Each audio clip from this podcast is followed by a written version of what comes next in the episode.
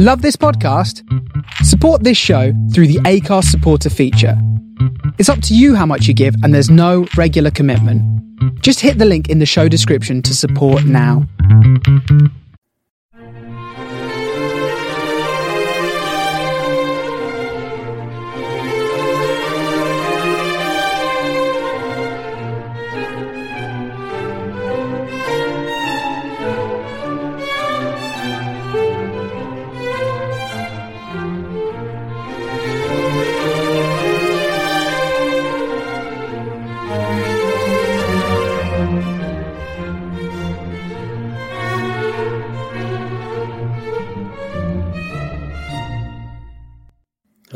And welcome to this eighth episode of A Grand Tour with my great great granddad.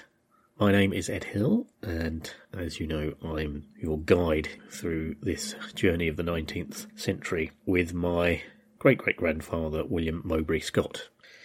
So, just to explain in a micrometer, what I do in this podcast is basically I read extracts from the journals of William written way back in the 1840s, and then at various points I stopped to explain a little bit about the history or the particular sights and sounds that he's just mentioned. Now, not a huge amount to say. I want to try and get on as soon as possible to the journals. Um, just to say the usual thing though, if you're listening to these on whatever platform it is that you're listening to, do subscribe do leave reviews and things like that. And uh, be great to hear from you as well. So, just to mention, there is the Twitter page. It's called Scott of the Historic at 3G. That's the number three, 3G Grand Tour.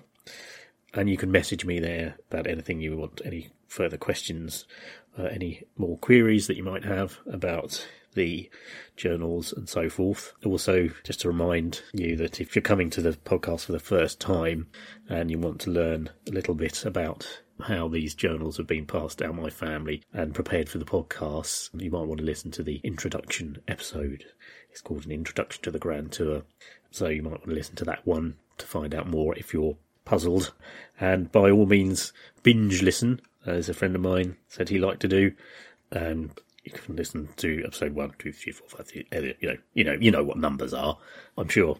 Now, yeah, I've got to admit that at the end of this episode, we're still going to be in Paris, and and the end of the last one, I said, "Oh no, we're nearly at the end now, and by I'm sure by the next one we will be out of Paris." Uh, we won't be out of Paris by the end of episode eight, I'm afraid. But I mean, not that there's anything wrong with being around in Paris. You know, that's why it gets so many tourists, isn't it? Uh, including William. But sometimes it's kind of hard to judge.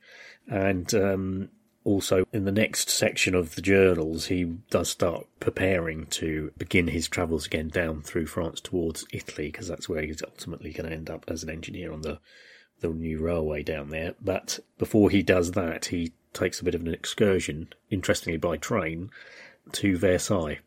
So there must have been a train running from centre of Paris to Versailles by 1840. I might uh, see if I can do a bit of research into that because up to now that's the only other train journey that he's uh, been on before he gets to Italy because he doesn't even uh, mention having train journeys in the UK when he first starts his travels because uh, obviously they're all being built at this time. So yeah, that's about it really. I hope you do enjoy this new episode there's some quite idiosyncratic things going on there. It ended up being longer than I would have liked, as I said in the last uh, one. I'm trying not to go above 50 minutes if I can, but I think this one will as well. But I hope you can stick it out. Just hang on in there and uh, you get through to the end. That's it. You know, it takes a bit of guts, a bit of resilience to to listen to me droning on. But I think there's uh, there's certainly some odd facts and things going on in this episode.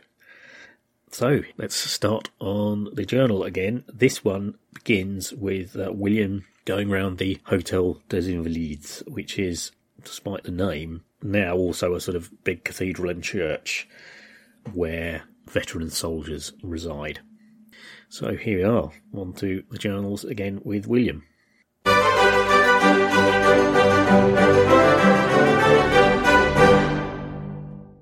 My next stop was the Hotel des Invalides, situated not far from the Palace Bourbon at the bottom of a noble avenue leading from the bridge of that name. The building is surrounded by a dry ditch, on the inner side of which are mounted a great number of guns on handsome cast iron carriages, the chief use of which is firing salutes. Passing the veteran sentinel at the gate, I entered a large garden in which was a vast number of seats and easy chairs, and as the day was particularly fine, a great number of the old veterans were enjoying the mildness of the season. In casting my eyes over the assemblage, and by the old prints I had seen, I was able to recognize old soldiers of the Republic, the Empire, the present dynasty, which was the more easy by their wearing of uniforms of different regiments that they had belonged to. There were men who, when the great emperor, so this, this is Napoleon who William's talking about here, so there were men who, when the great emperor was but a lieutenant of artillery, had fought with him at the siege of Toulon. There were others who had followed him when a general to the burning plains of Egypt. Others again who, when he was first consul, had shared with him in the victories of Marengo and Lodi, and the triumphs of Turin and Milan. Nor were those wanting who, in the high and palmy days of the great empire, had fought in the fields of Austerlitz and Jena and those victories that placed Vienna and Berlin at his feet. There were men, too, who had wandered in the blazing streets of Moscow and shared in all the horrors of that disastrous retreat. Men that had fought in the fields of Salamanca, Vittoria, and Toulouse, that had seen Paris surrounded by the armies of his enemies, and his beloved city given up to a king who possessed no sympathy for the French people. There were others also, and them not few in number, who had figured in the reign of one hundred days, and beheld the doom of the Empire sealed forever on the memorable fields of Ligny, Brasse, and Waterloo. Men who had fought in the streets of Paris and shed their blood in the three glorious days of July that sent the older Bourbons into exile and cut them forever as rulers of the French people. Having gazed for some time at those old veterans, I entered the portal and found myself in a large square surrounded by an arcade where the old soldiers can take their exercise in bad weather from this arcade which is of two stories and open to the different apartments. Directly opposite the entrance and on the upper gallery is placed a fine white marble statue of Napoleon, as it were, looking down upon his old warriors in the court below. Under the statue is the door of the church, which is a large and very fine structure. The dome is considered as the chef d'oeuvre, that's uh, the masterpiece, of church building in the reign of Louis XIV. There are a number of very fine monuments to celebrate the marshals of the kingdom and empire, great numbers of whom are interred in the vaults below.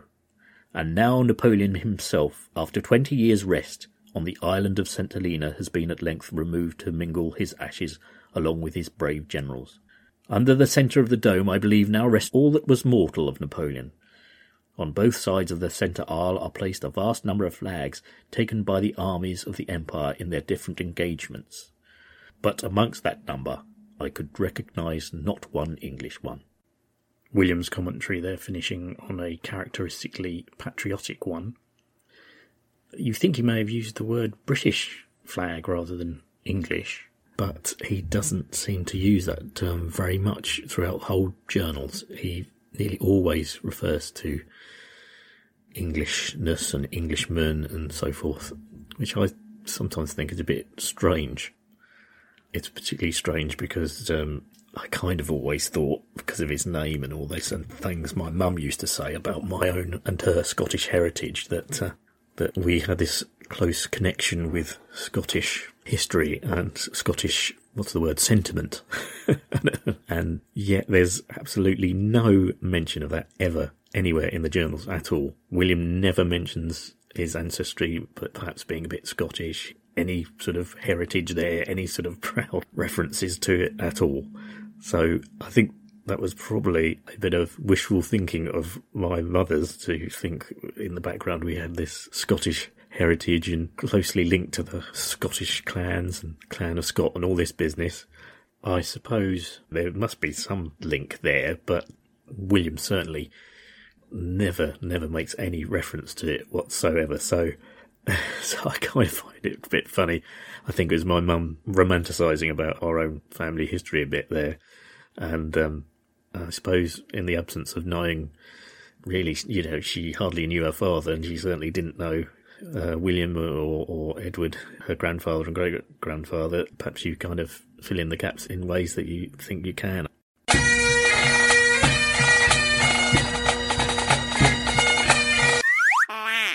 Anyway, I've, I've got a bit sidetracked there because I just really wanted to say that this Hotel de Invalides, obviously it's a very grand building. It's actually now the tallest church building in Paris. The dome is 107 metres high. And it's now, as well as being a sort of retirement home for veterans, it's also a military museum and it's also the cathedral of the French military as well. So it's a very, very grand building. I've certainly never been to it, but it's on an extensive site there in Paris. And it's actually a very nice, touching little extract there, I think, that William writes about the all the veterans there and all the campaigns that they would have had through Europe with Napoleon. It's actually another example where William actually, to be fair to him, does write rather nicely about things. Also, just a slight mention William is in Paris in about March, April 1840. And as he says, I believe the remains of Napoleon were returned to this church.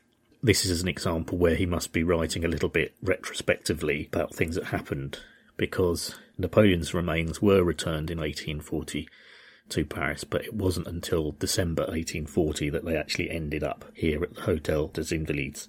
It, it was actually a very big deal, the whole return of Napoleon's ashes from St. Helena, where he'd been buried out on the uh, island in the middle of the Atlantic, became a sort of movement known as the Retour des Cendres, so the return of the ashes.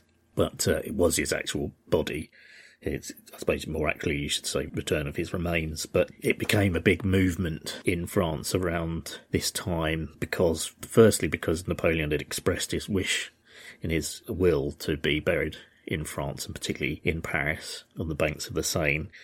But also it became a kind of movement about national French pride that Napoleon's body should actually be interred somewhere in France as well.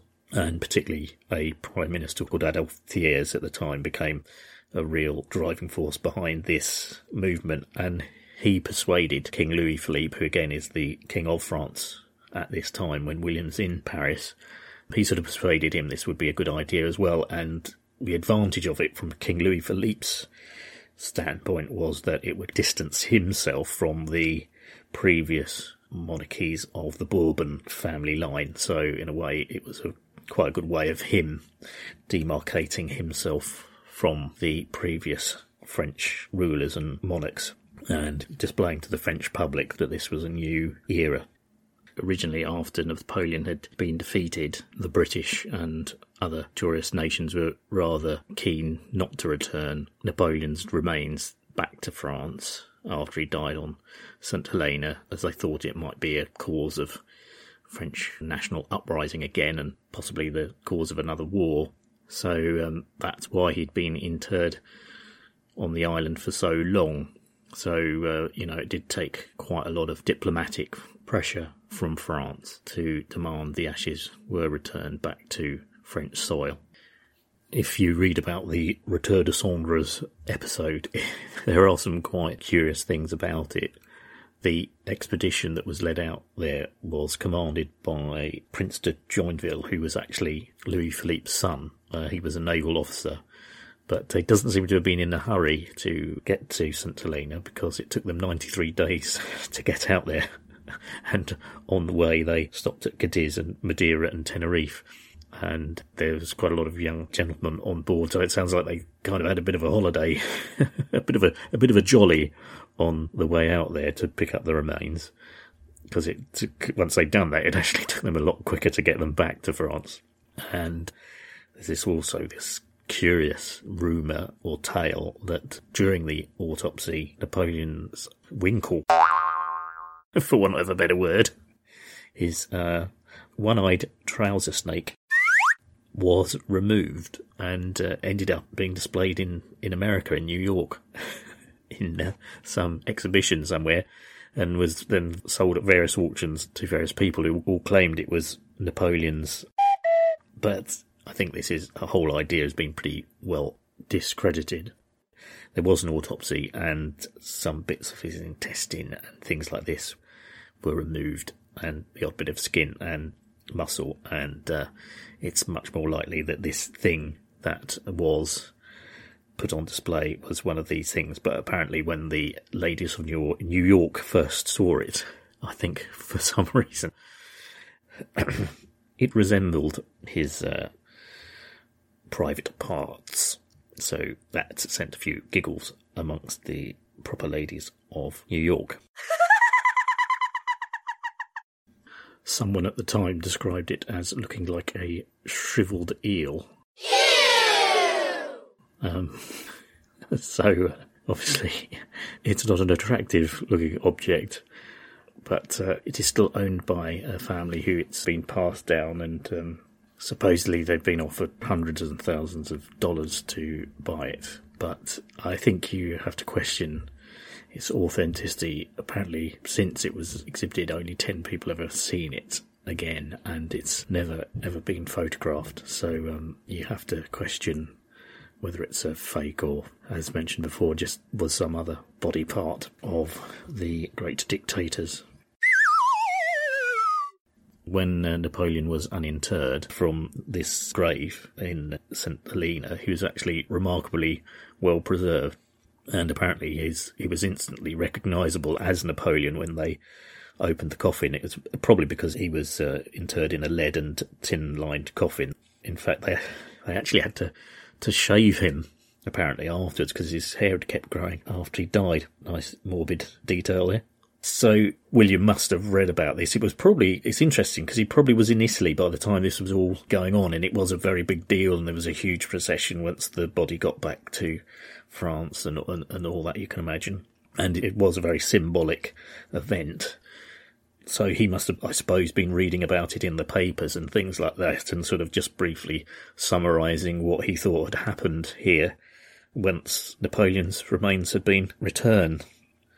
In fact, what happened was when they first got back to um, the hotel, designers they made obviously quite a grand altar and sarcophagus and things for him to be placed in, but this wasn't thought to be justifiably grand enough for the great man.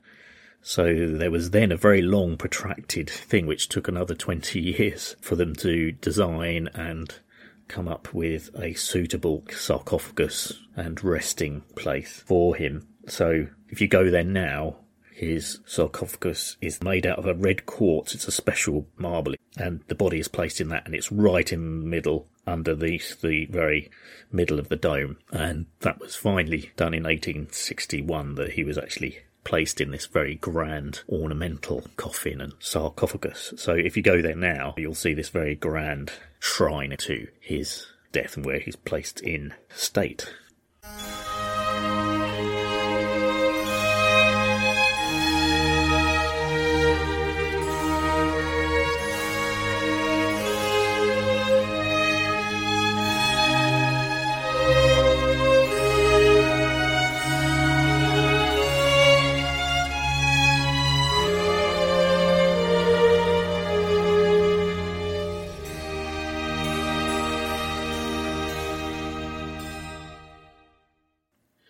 My next visit was to the Polytechnic School and the Champ de Mars. The Polytechnic School and the Champ de Mars is situated on the same side and at a considerable distance up the river. It is a vast space of ground devoted to the exercise of the cavalry, and was often used by Napoleon for his splendid military exhibitions and other large assemblages of people. At one end of it is the Polytechnic School, and a very large barracks with immense storehouses of corn, hay, straw, wagons, and different munitions of war for a large army. I now crossed the Pont du Jena and along the splendid quays to the Tuileries. In the course of my walk, I noticed a very large number of boats of not less than two hundred and fifty feet in length, and standing a considerable height out of the water. These were the washing establishments of the city of Paris, and were filled with women busy at work. The decks were crossed with lines in every direction, and a goodly array of weaving apparel and linen was floating in the breeze. Opposite the Louvre and the Tuileries are also a great number of floating baths, elegantly fitted up for hot, cold, or tepid baths, and are considered a great accommodation to the city. And here, let me finish today's excursion. Right, so um, I thought I'd just stop here briefly to talk about these um, various things that uh, William is observing on the Seine. This reference he makes to the washing baths, I haven't been able to find too much reference to those. There is a picture or a painting by Van Gogh that's done a bit later, about 1885, of what's described as a laundry barge on the Seine, which is, I imagine, a similar thing to what uh, William's describing here. The one in Van Gogh's painting, which of course in his style is very heavily stylized, seems to have a sort of roof or cover over it. But as I say, that's actually quite a bit later than when uh, William's in Paris. What there is quite a lot of history about, though, is these baths or pools that William describes as floating on the Seine that uh, people would bathe in. And actually, Paris had a long tradition of these floating swimming pools Swimming in the Seine itself was banned at the end of the 18th century, not because of sort of health and safety reasons or anything like that. It was mainly it was mainly done because people thought it was a bit improper. People swimming around visibly with little clothing on, and so uh, swimming in the Seine, as I say, was outlawed. But instead, what happened was, I suppose, someone with an eye for a business opportunity decided to create these floating baths. Now, William calls them a barge. I, they're very square. I mean, they varied a bit actually because each one was designed slightly differently. So I don't know the particular ones that William's looking at, but of the pictures that I've seen, I would describe them as a big floating square sort of lido, really. So you can imagine there's the pool, and then round the perimeter are changing booths, and uh, then above that there is a sort of sun terrace as well, where people could bathe in the sun and uh, sit in the sun, sorry, after they'd been swimming. The most famous one of these and oldest was called the Piscine Deligny, which um, went right back to 1796, so it definitely would have been around before William's time. So it could well be that this is the one that he's describing. I have actually seen a picture where there's about six of these big barges on the Seine, but the Piscine Deligny is the most famous one, or was the most famous one, and it was sort of quite grand looking. The way it was decorated, as William described, was quite posh and extravagant. And that was there all the way up until 1993, when unfortunately I think it got well, it just sank. It just sank basically. There's a, I've seen it actually seen a a sort of television news report from the time where, I mean, it was very old, and apparently through its history it had been hit by barges, other barges, and it had, uh, had fires on it and stuff like this. But in 1993, this thing, it literally just sank. Um, I mean, it's sort of quite a funny description. The water was taken from the river itself to then be put in the pool, and some people describe it as being pretty disgusting. And there are other pools where someone says, "Oh, well, it was so bad they they hadn't even taken the fish out of the out of the water from the Seine." And apparently, it became a uh, you know later on in years in the sort of 1970s, the Piscine Deligny. I've seen people mention that they were staying at uh, nearby youth hostels, and uh, as part of staying there, they get a free ticket to go to the Piscine Deligny. And uh, it became, a, I think it became a, well, at one time it had uh, quite a lot of topless bathing there. Sorry, or topless sunbathing there went on. And uh, because it was um, quite close to the National Assembly, this was uh, thought to be too distracting for the members of Parliament to seeing all these uh, these naked bodies nearby. So uh, that was uh, they tried to outlaw that and then it also became a bit of a, gay cruising area, I suppose you might describe it as. There's a, a lady who stayed at the youth hostel just said it, it was sort of full of young women and pot-bellied men. um, so, uh, but it's kind of seems a fairly sort of unique Parisian thing to have these floating barges on on the water. So you, you could you could, as it were, swim on the water in the Seine, but not actually in the water of the Seine. And they have actually replaced the Piscine Deligny with the Piscine de Josephine Baker, which is a much more modern design equivalent of what was there now. And that's there now. Apparently, that is in the same site or spot on the river where the Piscine Deligny was. And obviously, it's a bit more modern design and it has a, a sort of a sliding canopy that opens up during the summer months so uh, people couldn't take in the sun as well. And it's a quite a, almost quite space age looking thing actually floating on the river there. But yeah, the Piscine Deligny, which is probably one of the, it may, it may not have been that particular one that Williams um, describing. I mean, he, he mentions the baths, but they're all moored together. So by the 1840s, yeah, there probably were several of these things floating around. And it's basically, I suppose, a, a safer swimming environment than actually being in the in the river itself. And I suppose also there was an air of exclusivity as well. Like you paid to be a member to be able to use one of these uh, swimming baths or floating pools. But yeah, if you sort of look look them up, there's uh, I think uh, quite a few pictures of these things. But the Piscine Deligny, particularly if you look at that one, it's got a long history, and you'll see it's pictures of that going right back to when it was first built and uh, put on the river up until uh, the 1990s, which was when it uh, finally sank. So, uh, if you wanted to take a dip in uh, the Seine, you couldn't do that, but you could take a dip in the Piscine Deligny.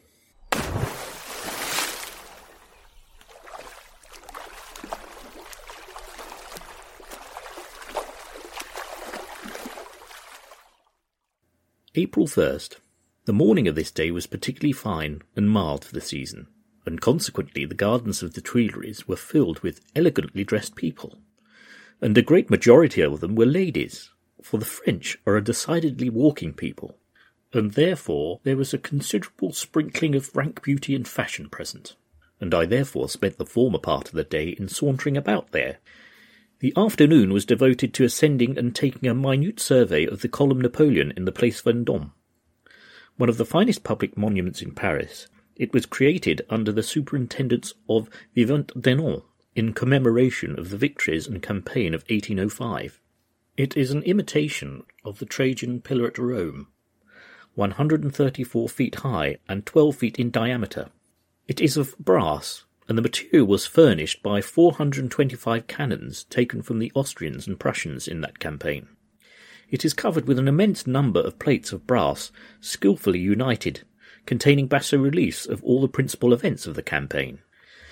The top of the column is surmounted by a bronze statue of Napoleon, ten feet in height, considered to be one of the finest works that ever emanated from the chisel of the sculptor or the model of the artist. A railing surrounds the top of the column, the view of which is very fine, though similar to that of the Arc d'Artois, in a great measure described in my first day's ramble. The original statue placed on this column was thrown down by Blücher in 1815, and the present one, much finer than the original, was placed on the summit in 1832. The Place Vendôme, in which the column stands, is a large circular space, in which are many fine houses, hotels, and shops.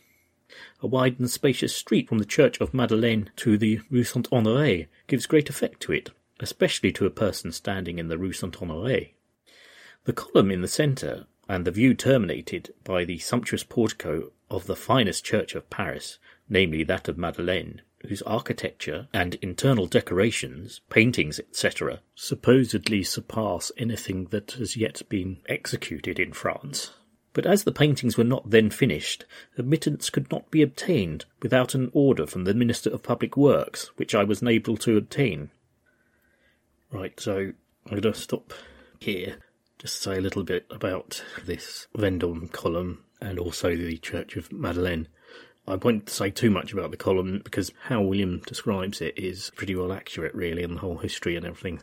And it's one of those things, it's a very recognisable monument in Paris, based on the exactly as William describes it, it's based on the Trajan column in Rome. William does mention the statue at the top of the column being torn down by General Blucher. He was a general at the time when the Allied forces had occupied Paris after the victory of 1815. Apparently, a mob of his men tore down the statue And the original one actually had Napoleon depicted in Roman attire with a laurel wreath around his head and a toga and so forth. So, uh, very much portraying Napoleon as this great classical leader, Caesar, whatever you like. But as William mentions, the one that replaced it was a more modern depiction of Napoleon wearing a typical general's hat of the time. Apparently, it was replaced again in the time of Napoleon III. So the one William's looking at is actually the second one, but there was then a third one put in again at the time of Napoleon III that apparently is actually slightly better than the previous one. Just also talk briefly about this uh, Church Madeleine, which William describes as being one of the finest in France. As it's finished and completed now, it is a very impressive looking neoclassical building. It was based on a Roman temple.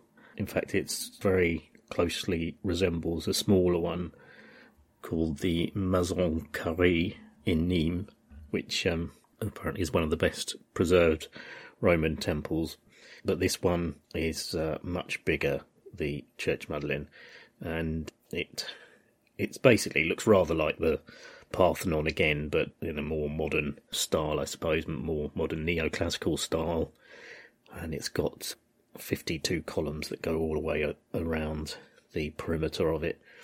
But it's very big. There, um, each one of those columns is 60 feet, sorry, 66 feet tall, and so, of course, and then on that, you've got the whole pediment and everything. So it's a very, very big building.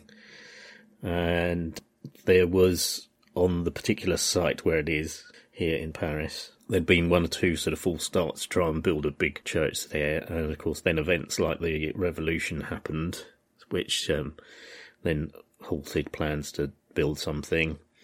And then Napoleon came along and he actually wanted to build something there that was a temple or another dedicated monument to his victorious battles. So he decided it would be that rather than a church. So that meant the, the architecture of it changed to be this copy of a Roman temple. And I mean, it is very grand looking, but uh, as you can imagine, all these projects take quite a long time to complete. So it's all very well having these big plans, um, but history overtakes the time that it takes to actually complete the projects. So, of course, when Napoleon was deposed and the royalty was back in power in France again, they decided no, we're not going to have a, a monument to his victories. We're going to have a church again.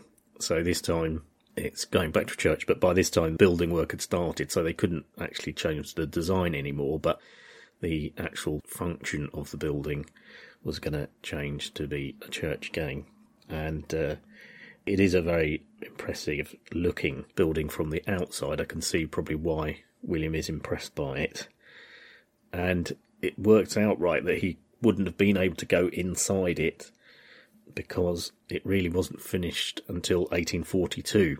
So um, Williams there just, if you like, on the last moments of it being completed, and so you can't go inside to see the uh, paintings being done. Uh, there's a famous fresco, I think, inside, which I imagine he would have liked to have seen by an artist called Jules Claude Ziegler, called The History of Christianity.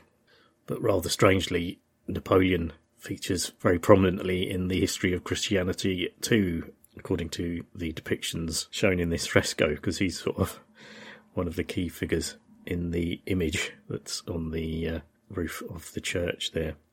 So work was being undertaken inside, literally while William's on the outside, unable to get in to take a look at it at this time. It was consecrated as church in 1842, so it was finally completed then. In, in fact, right up until that moment of it being consecrated, there were still suggestions that it might be something else. There were thoughts that it actually might be turned into a railway station as well but it is a church there now. Although, in a way, it's a bit incongruous, isn't it? You've got this, I'd say, essentially very Roman looking building, but inside it's the epitome of a Christian church. So, is there a, some sort of contradiction there with the Romans? I suppose you don't think it's contradictory, do you? If you go to um, the Vatican City, most of that's very neoclassical as well, isn't it? And you don't think, oh, well, this is. But uh, there's something about this being I suppose it's it's a more basic sort of building. You look at it and go, that is a Roman temple. There should be depictions of Mars and Jupiter and Apollo and other Roman gods in there, not Christian uh, religion. I suppose these days I'd associate Christian architecture with something that's a bit more um, Romanesque or uh, Gothic, you know, rather like the cathedrals that we have in this country, and not so reliant on the uh, the kind of classical architecture. Quite interesting to note that it does sort of demonstrate the authenticity of William's accounts here that at times he can't get in to see things that uh, he would have liked to have done because they were still being built.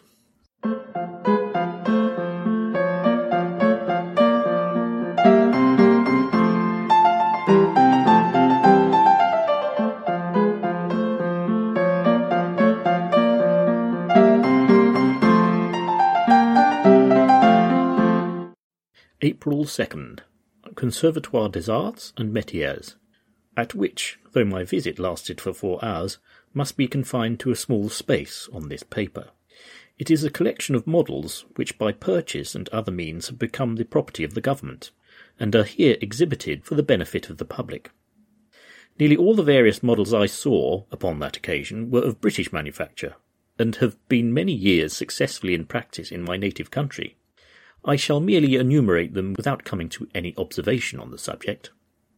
There were steam engines of John Smeaton, Boulton and Watt, Fenton Murray and Co., Henry Maudslay, Taylor and Martineau, the double cylinder of Vaughan, the double pressure of Woolf and Edwards, marine engines of every description, locomotive engines of manufacture of Stephenson, Rennie, Bury of Liverpool, Jones, Turner and Evans of Warrington, and Murray and Jackson of Leeds.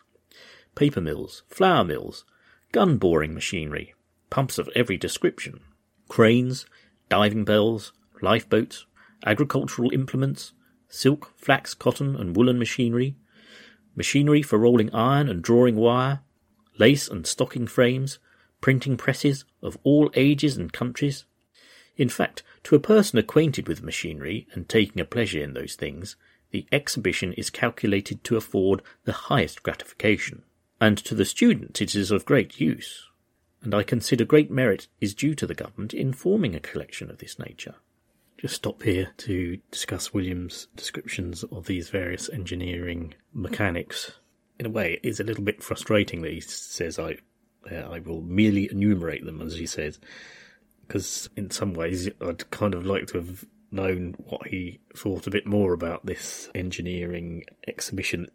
Of course, he, he mentions in that list of people, Boulton and Watt, who I talked about earlier, possibly being his employers. But I don't know, now I kind of think of it in the sort of way that he does mention them there and not then make any other reference at all. Maybe suggests that I've gone down a bit of a red herring there and um, it wasn't Boulton and Watt who he worked for. I don't know. Obviously, there's people mentioned like Stephenson when it comes to locomotives as well. I mean, it is true at this stage, really, most of the industrial revolution developments in technology and manufacturing were British at this time. So, no doubt we were pioneering in that uh, regard. If you look up most of those companies that he mentions, um, you will find some sort of reference to them on the internet. So um, you can kind of, if you wanted to, you could listen back and go through each one, and you'll see each one might be a, have been an expert in marine steam engines and one an expert in locomotives and so forth.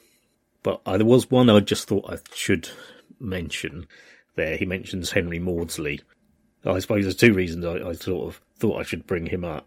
One is because he's um, known as the, the founding father of machine tools. Now, seeing as my day job is uh, writing about machine tools, I thought maybe I, I should mention that.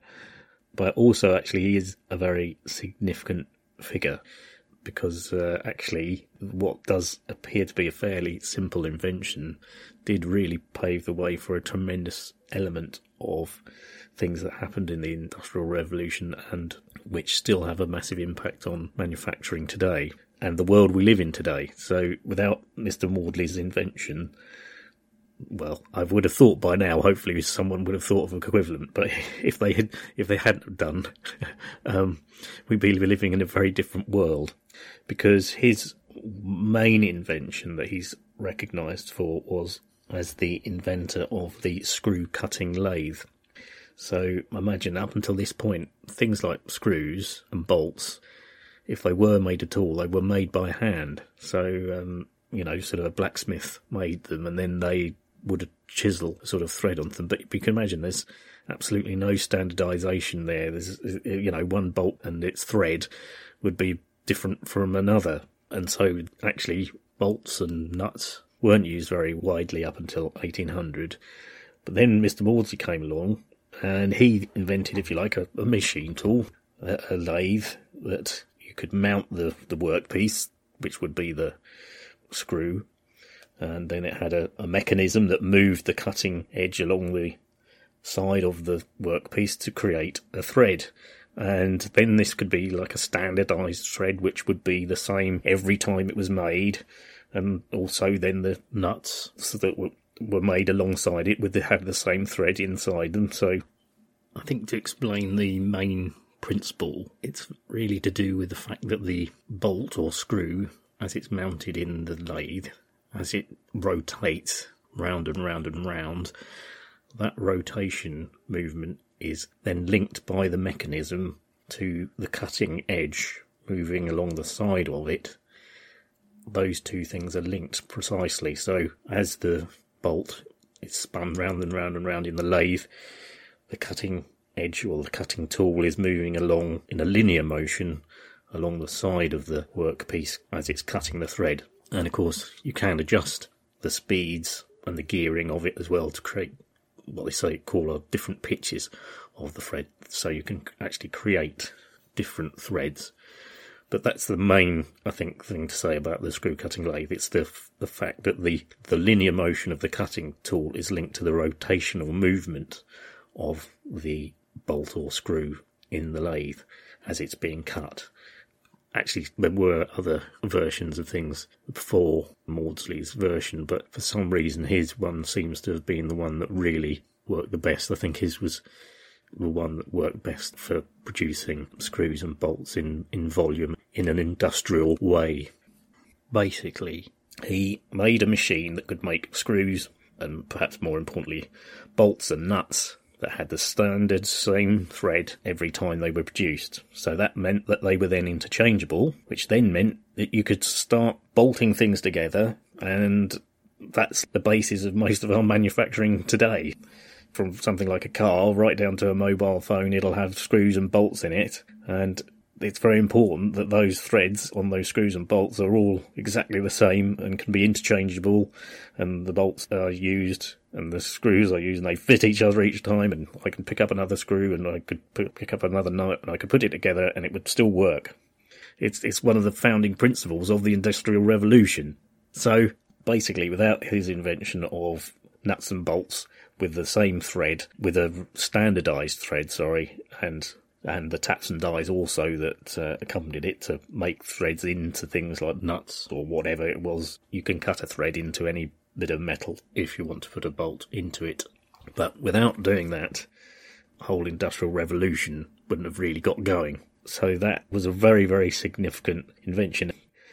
He was a fascinating character, old Henry, because he started off in the Woolwich Armoury as what they call a powder monkey uh, as a little boy running around filling the shells with gunpowder. But he worked his way through the workshops of the Woolwich Arsenal. But even at the age of 18, he was already showing his absolute prowess as an engineer and building machines and things to make other things. And he seems to have been one of these people who just had a very inquiring mind.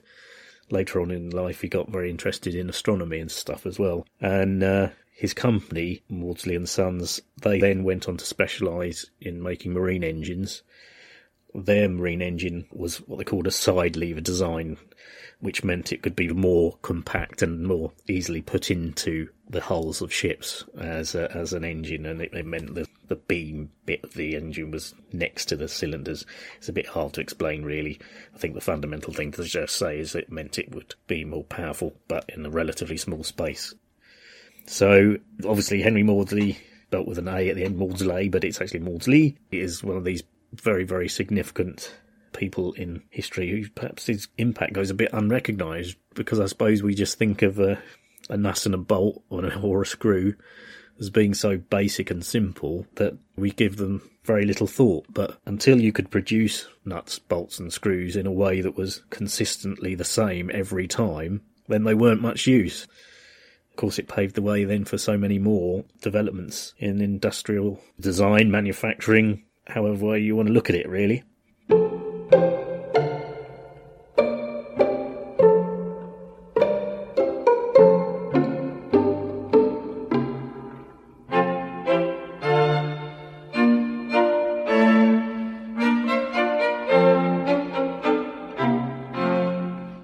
Next to the Place de Victoires, which is a large circular space at a short distance from the exchange, in the centre of which, on a richly ornamented pedestal, is a fine bronze equestrian statue of Louis XIV. On either side are two very pretty looking fountains. Not less than ten streets all meet in the Place de Victoires. The shops and houses in this neighbourhood are all very good. In this vicinity are also many streets of arcades used by foot passengers only, and covered in with glass. The display of goods in these places are of the richest and most splendid variety, and are generally crowded with people.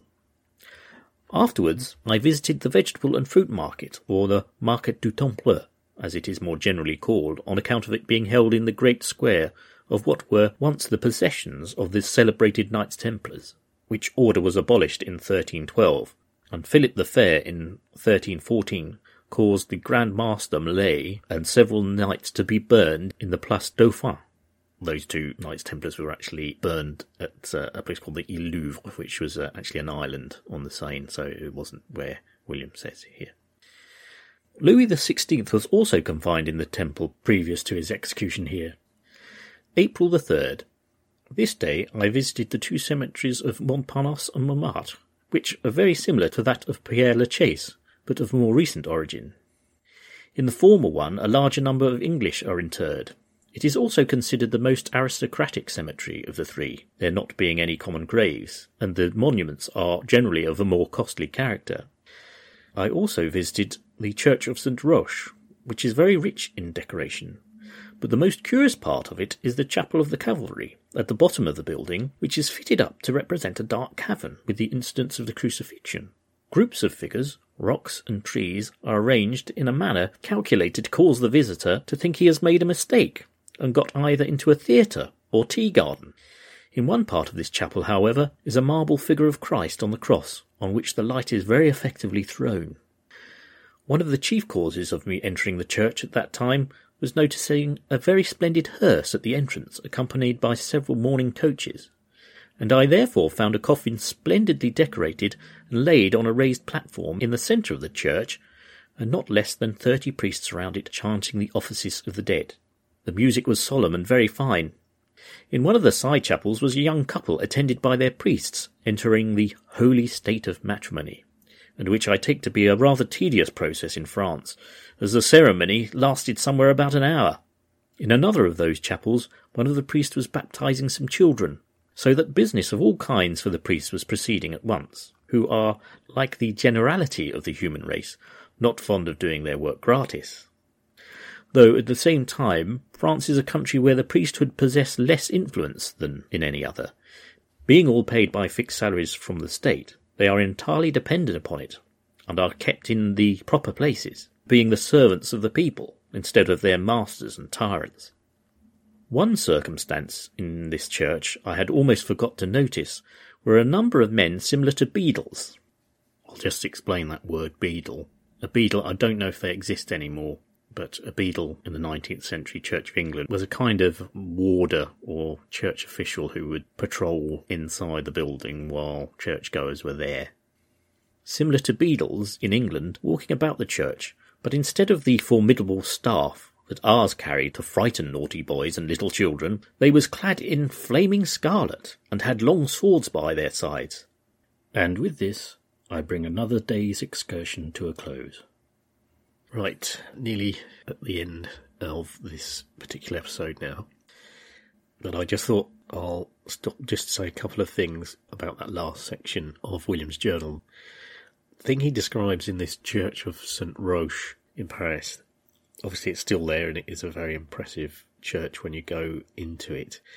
But he mentions this particularly interesting chapel of the cavalry, and it's really been quite a hard thing to pin down to the modern references to this description of the chapel that he describes as almost being like a, a bit of theatre and, and trickery with trees and shrubs planted around to fool the viewer, because there's hardly any references to it and uh, when you look for a modern picture of it, it, there just don't seem to be many that exist although I have finally found a modern picture of it. But all that really shows is that the chapel has changed since William's day to be less impressive, if you like. Because he describes this thing of there being shrubs and rocks and things to fool fool the viewer, and I have seen a contemporary etching of it, and it is a bit like a stage design, but a three dimensional one. If anyone's seen the old Wagnerian theatrical productions of a set designer called Adolphe Appia. So that was where they, when they evolved from just having two dimensional backdrops to theatres and plays and things, and Adolphe Appia and another one, Edward Gordon Craig, they started to produce more three dimensional stage sets. And probably the sort of thing you'll more often see now when you go to a theatre, particularly a sort of theatre in the round or somewhere where there's a stage where it projects out into the audience a bit. So in this chapel, in the contemporary pictures of it, like this etching, the rocks, if you like, come out from the side of the, the, the altar or where the images of Christ is on the cross, sort of set back, if you like, in a sort of recess, but very far back. And then out, coming out from the front of that come these rocks that are sort of tumbling down. And then there are figures, sculptural figures, that are all adoringly looking up at, at Christ on the cross. So I can see why at the time William thought this is impressive because it certainly is. It's like a, it would have been anyway, like a kind of modern theatrical stage set on this altar.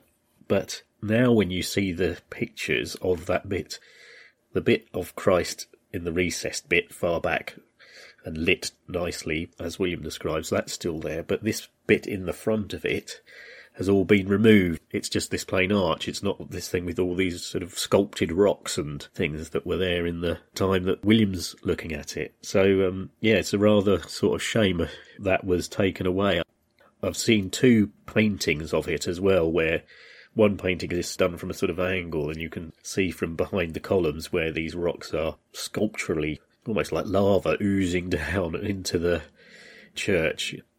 The rest of the church is very grand, where the main hall of it is, is very ornamentally designed as well. But this particular bit in the uh, in the basement, or sorry, in the crypt of the church, I saw one thing. It says it's rarely open or something. But even if you did go there looking for this impressive crucifixion scene with figures and models that William's describing, I think you'd be a bit disappointed now if you see what's actually there now. Just to also mention this bit where William talks about the people of the church being not keen of doing their work gratis, and then explaining that actually in France the priesthood are paid by the state, and so they don't have to rely on getting donations from the people. Um, that's what he describes as being in their proper places. Now, this is the beginning of a continual theme that William will return to, and we will repeat often when talking about members of the priesthood, and particularly the Roman Catholic priesthood. He definitely has a beef with that church and the way that it takes money from the poor to get donations towards the church. Later on in the journals, you'll often hear him referring to how these members of the priesthood are basically getting fat and rich on the uh, backs of the poor parishioners that they supposedly are meant to be looking after. It really is a an ongoing thing. It's I don't know anything of what William's real religious background was. I suspect he's sort of a maybe Presbyterian, quite Protestant type of church goer. So I think there's a lot of practices in the Roman Catholic Church that he either sees as being hypocritical or just actually the ceremony and that of the church as being a bit uh, a bit over the top. You've got a hint of it there when he talks about the marriage ceremony lasting for an hour rather than what it would do in uh, maybe a more Protestant type of church. But uh, that is a that is the first inklings of this attitude that William has that will come up uh, over and over again. Now, when I look at it, I think it's because he's living in Mexico at the time. And when you get to the Mexican extracts of the journal, it's something that comes up often in that. And I think particularly his view of the church in Mexico, of the Roman Catholic Church and the priesthood in Mexico, is is a pretty sort of low one. He often considers them to be looking after themselves really and, and, getting donations from the poor rather than looking after their parishioners. And um, there's a bit of it as, as well when he's in Italy. So this seems a good point to end when William's actually finishing the journal himself here for the day. I hope you've enjoyed listening to this episode and I didn't bore you senseless with my explanation of Henry Maudslay and his screw cutting lathe. That's one for the nerdy engineering types out there. I thought at the time it seemed a good idea to try and explain it. I'm not so sure now. As I say, I'm available through the various social media channels. Well, I say various. There's one, Twitter. That's probably the best one to contact me through. So that's Scott of the Historic at 3G Grand Tour. And that's the number three Grand Tour. And by all means, message me if you want any further questions that you've got any other queries. Please get in contact. It's great to hear from people and get any feedback at all. And uh, if you message me, I uh, I'll get back to you when I can, which will be fairly quick, I imagine, because uh, let's face it, I'm not doing much else. So that's it. That's the end of episode eight. Do join me again for episode nine. I would say I'm averaging producing one of these about every three weeks. It is quite difficult to work around everything and get these episodes recorded. Ideally, of course, I'd like to do it sort of a bit more frequently than that. But episode nine will be a little bit more of William's time in Paris, but it is definitely he will be moving on, certainly by the end of the next episode it'll be interesting then to uh, start the journey down through France and then across the Alps to uh, Italy. So, thanks very much for listening to this one. I hope you have enjoyed it and do tune in again.